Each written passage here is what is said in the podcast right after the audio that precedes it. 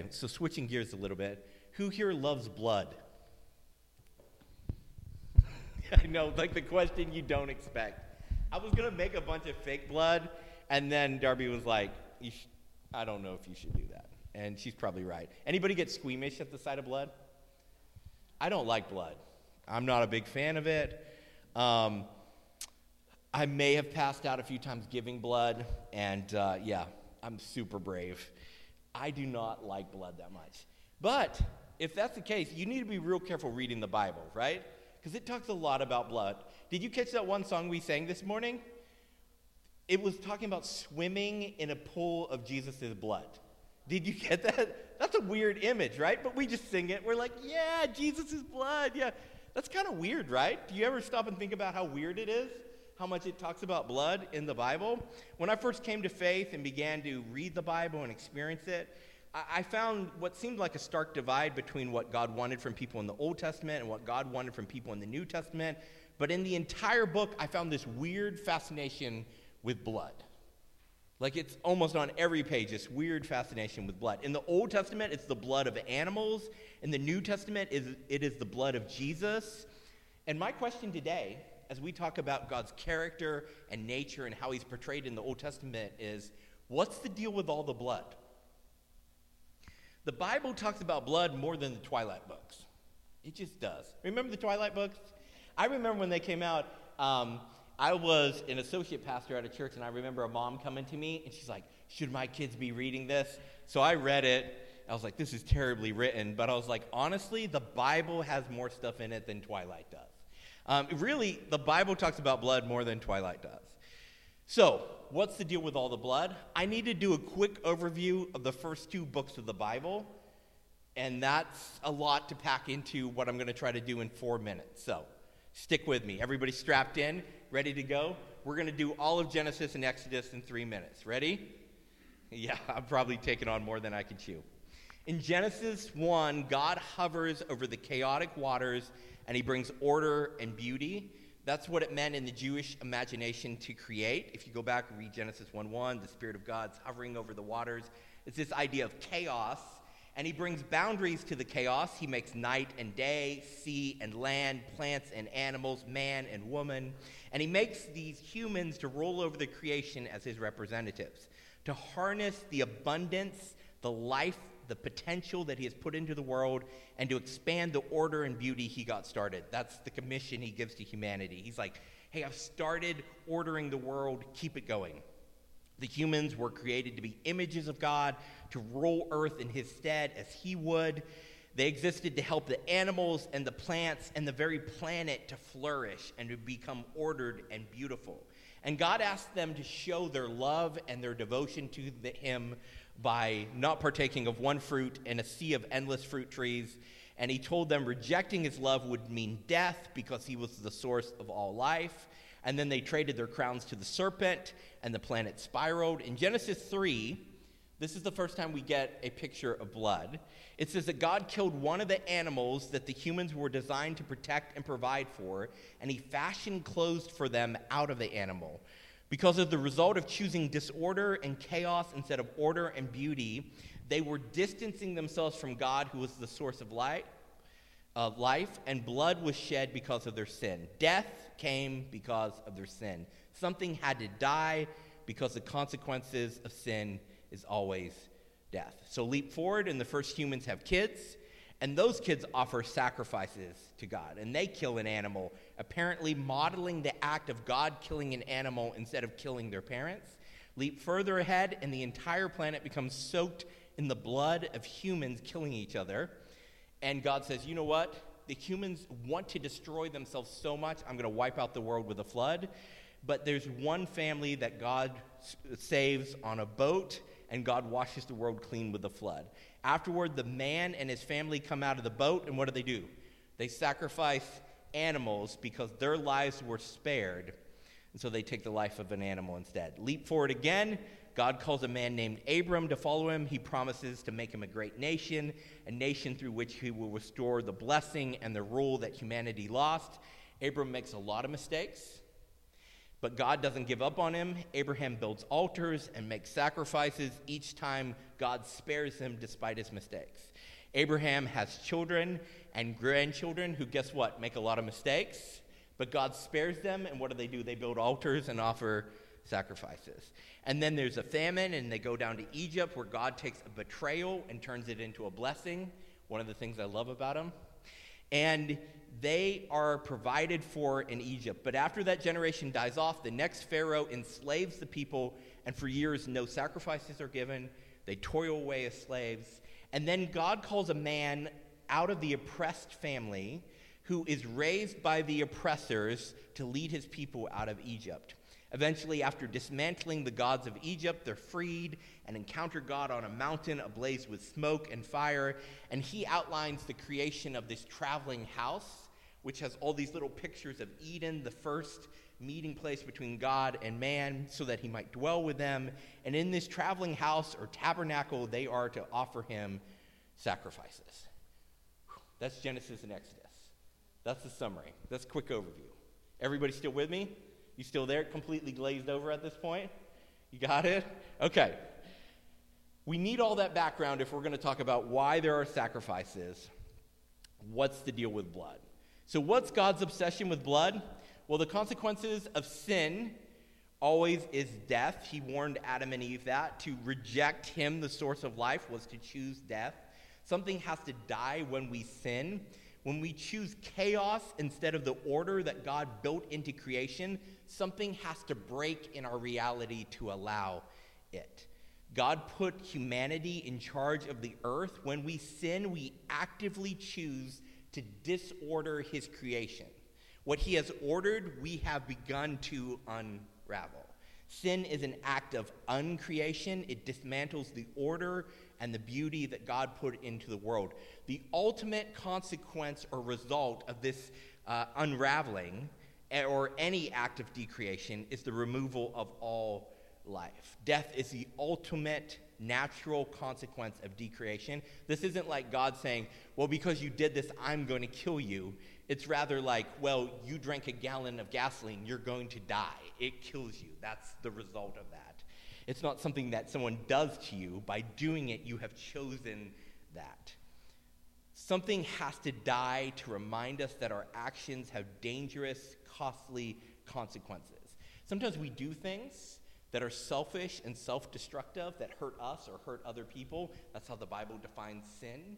But we don't immediately see the consequence of that. And we're like, oh, nothing happened. I'm good.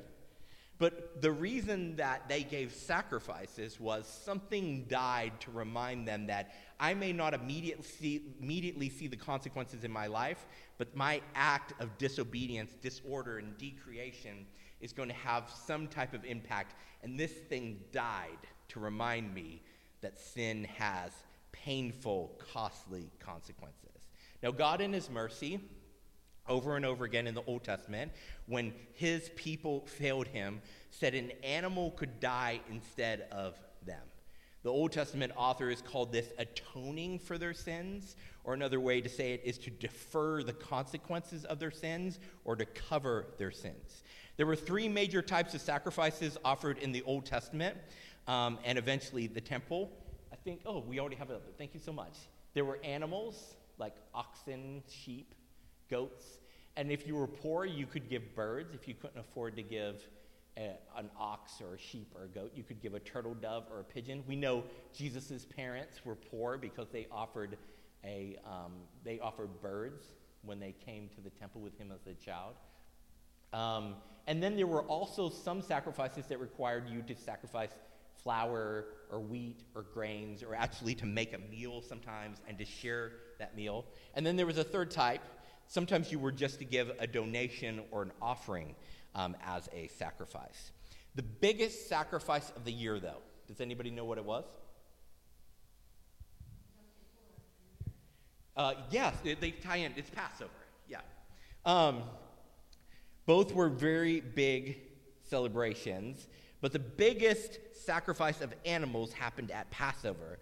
When the Jews celebrated the blood on their doorposts in Egypt, preserving them from the angel of death, they recreated this moment each year by having a sacrifice. Once a year on Passover, Jews from all over the known world would come to the temple in Jerusalem. They would take a male lamb without blemish, called a paschal lamb, and hold it in their arms.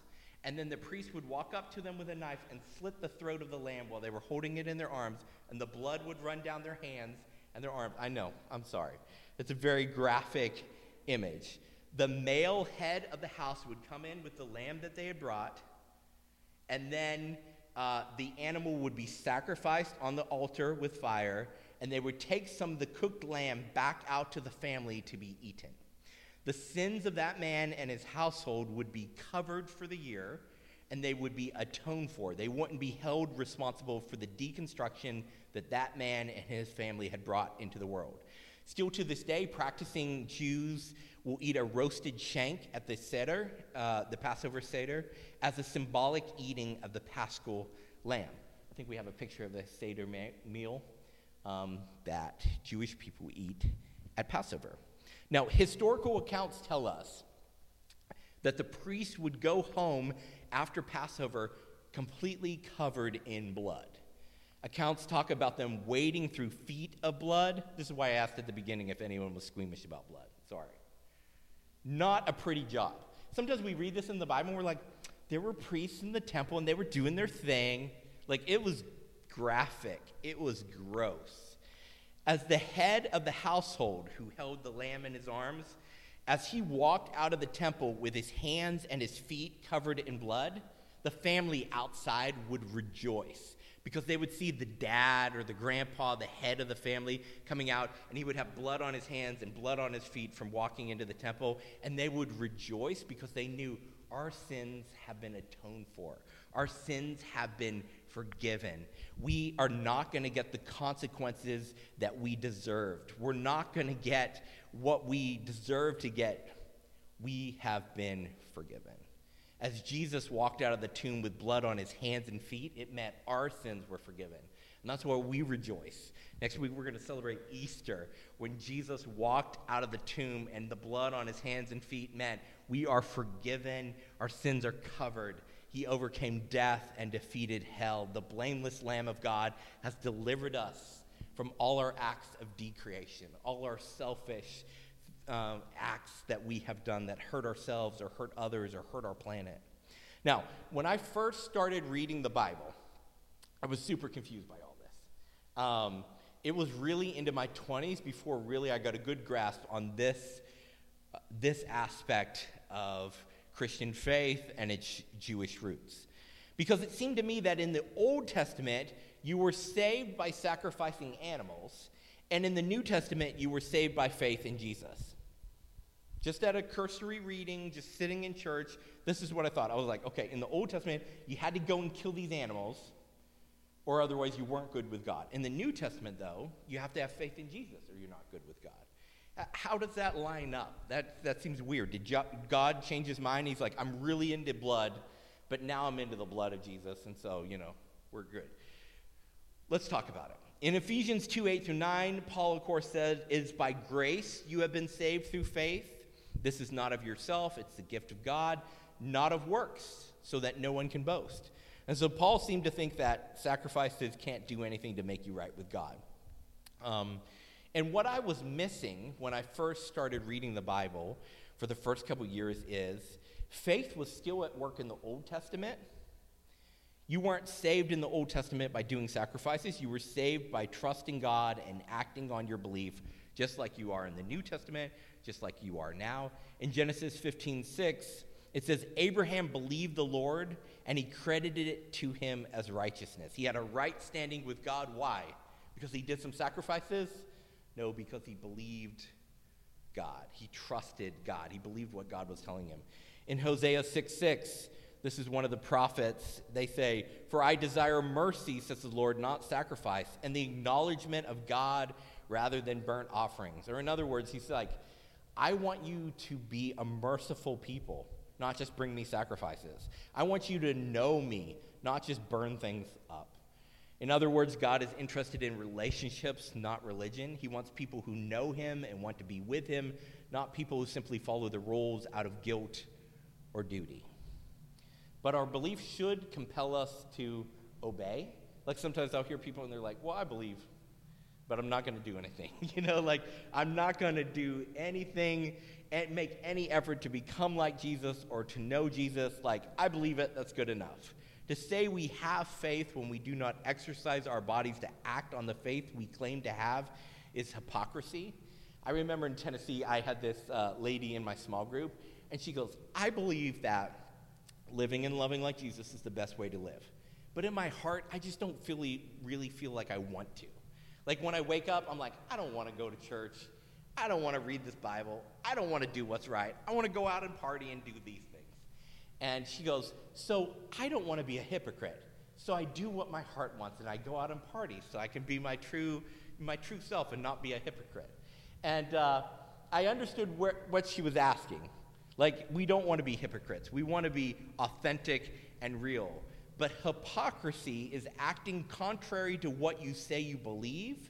It is not acting contrary to what you might desire. That's really important. In fact, many times belief will bring us into conflict with our desires, and what we choose will reveal what we really believe.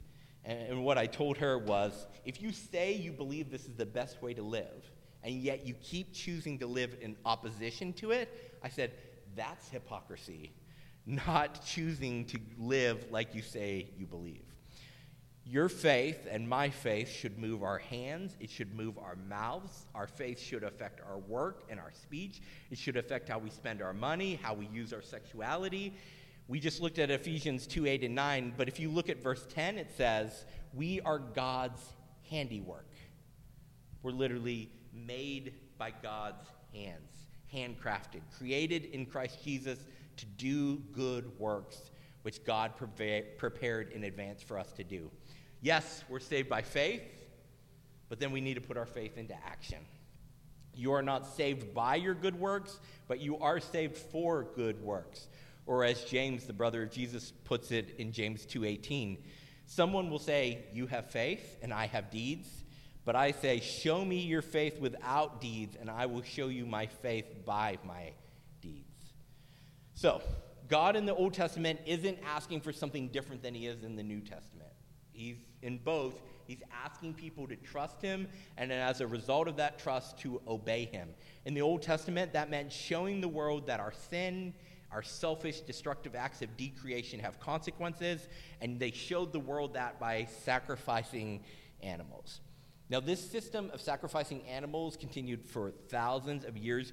Archaeologists have discovered mounds of thousands of bones around Jerusalem. They keep digging in different places in Jerusalem, and they just find animal bones everywhere because of the thousands, maybe tens of thousands of animals that died.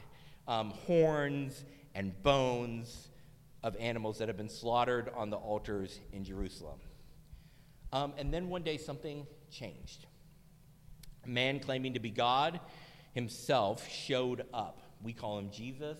His name is Yeshua in Hebrew. His name literally means Yahweh saves.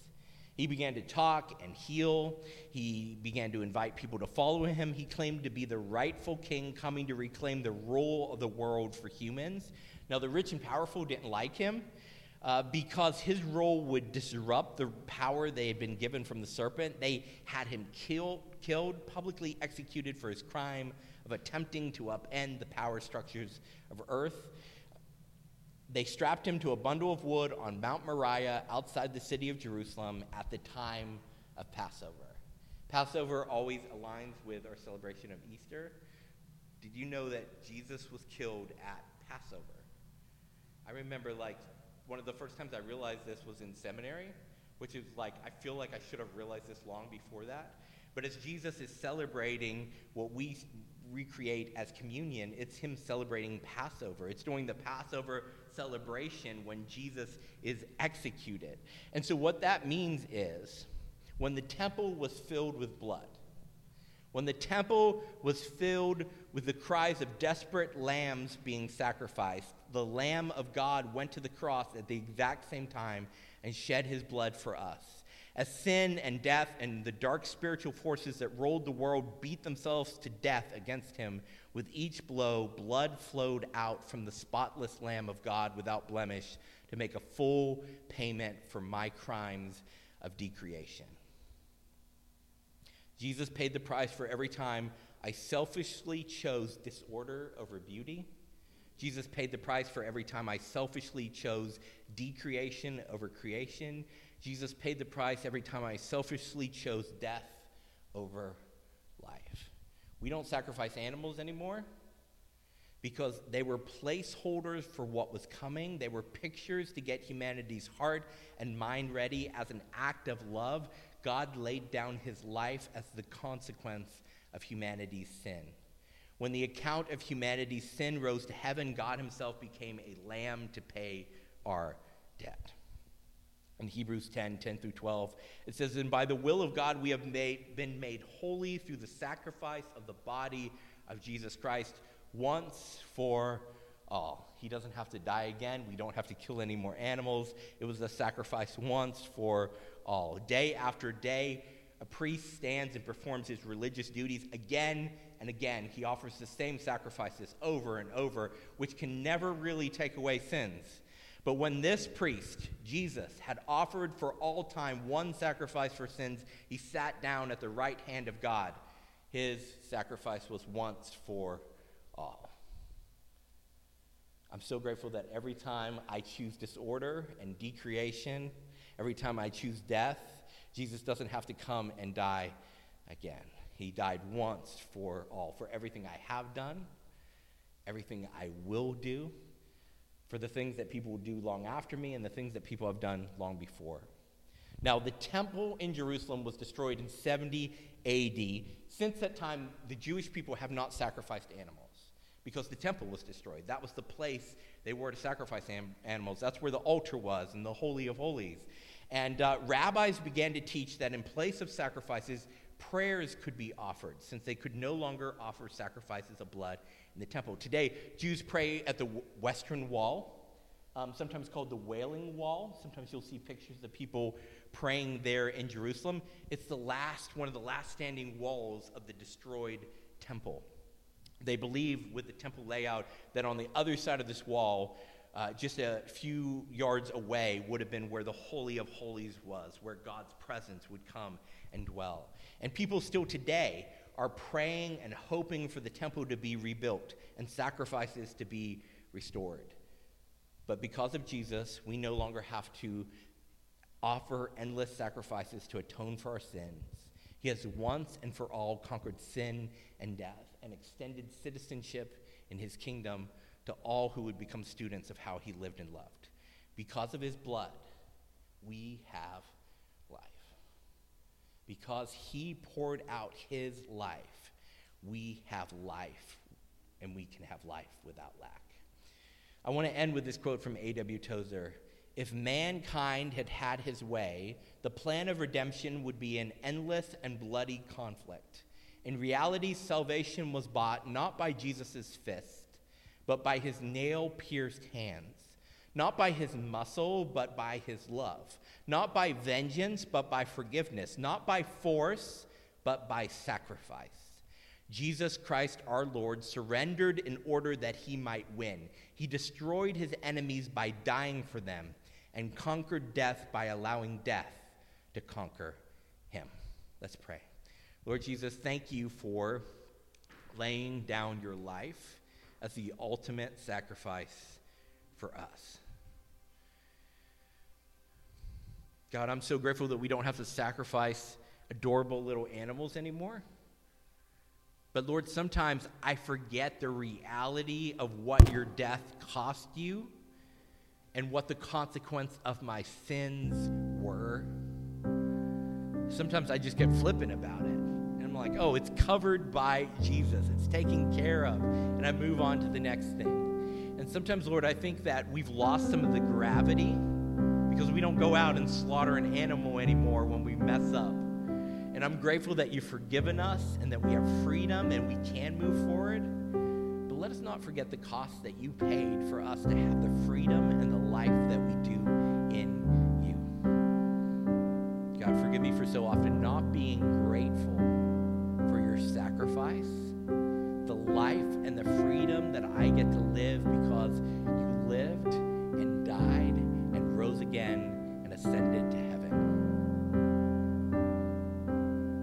God, make us aware of your presence and of your love